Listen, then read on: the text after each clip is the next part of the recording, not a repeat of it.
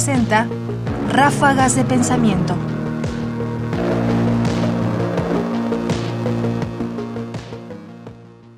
Definición de mérito y de meritocracia. Hoy en día está de moda hablar de meritocracia y seguramente en los meses que siguen escucharemos mucho un debate alrededor de los méritos de las personas y de por qué una persona tiene más méritos que otras para ser, por ejemplo, presidente de la República. Pero la idea misma de poder obtener reconocimientos a partir de los méritos es algo que, por ejemplo, a la filósofa Senia Llévenes Escardó de la División de Ciencias Sociales y Humanidades de la Universidad Autónoma Metropolitana Guajimalpa, le ha interesado especialmente. Escuchemos su definición de mérito y de meritocracia.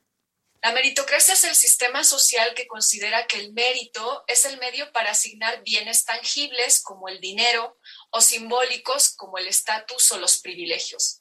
Ahora bien, ¿qué es el mérito? Lo tendríamos que definir, según yo, como una combinación de talento y esfuerzo, pero que son tal y como son valorados por los otros. El mérito integra primero una idea de talento, que son habilidades innatas o generadas por el contexto al que pertenecemos. Integra también la noción de esfuerzo. ¿Cuánto tiempo y dedicación estuvimos dispuestos a sacrificar para efectuar algún trabajo o algún propósito? Pero también incluye el portarse bien, es decir, el haberse mantenido dentro de las normas sociales y jurídicas establecidas en el status quo o en el orden vigente. La idea de esfuerzo, aquí empezamos con los problemas, es imposible de observar y entonces se suele medir comparando el resultado concreto de una persona cuando la comparas con otras. En un sistema meritocrático, alguien con limitaciones cognitivas puede, por ejemplo, esforzarse el doble que otro que carezca de dichas limitaciones para llevar a cabo la misma labor. Sin embargo, va a obtener una compensación menor, puesto que el esfuerzo se mide a través del producto o la productividad que genera.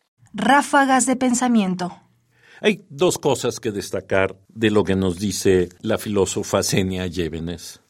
La primera es, por supuesto, que la meritocracia no se puede medir. Es curioso cómo hablamos de mérito siempre en función de la comparación con otras personas. Y decimos, por ejemplo, que alguien tiene méritos, tiene muchos méritos, porque la comparamos con alguien que no tiene los mismos méritos. Pero el problema es que esa medición se basa en realidad en una comparación con otros y no tenemos ningún elemento objetivo para poder saber si ahí hay algún mérito o no hubo algún mérito.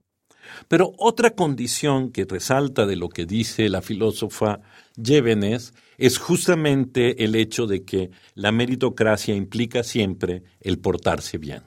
Y esto, por lo menos a mí, me hace mucho sentido porque en efecto no solo es que tú seas capaz de esforzarte, que tú seas capaz de lograr metas que te propusiste, sino que lo hagas siempre de acuerdo con el orden social dentro del que estás trabajando. Cualquier desviación, cualquier dirección hacia otro lado no funciona. De manera que a los ojos de esto podríamos plantearnos, en realidad, cómo juzgar los méritos de alguien. ¿Es positivo? ¿Es realmente positivo? ¿O quizás la idea de mérito es una idea que tuviéramos que desechar? Senia Llévenes Escardó, fragmento de la conferencia El mito de la meritocracia, en el primer foro abierto de las y los investigadores en las ciencias médicas de los Institutos Nacionales de Salud y Hospitales de Alta Especialidad, del 18 de enero del 2022.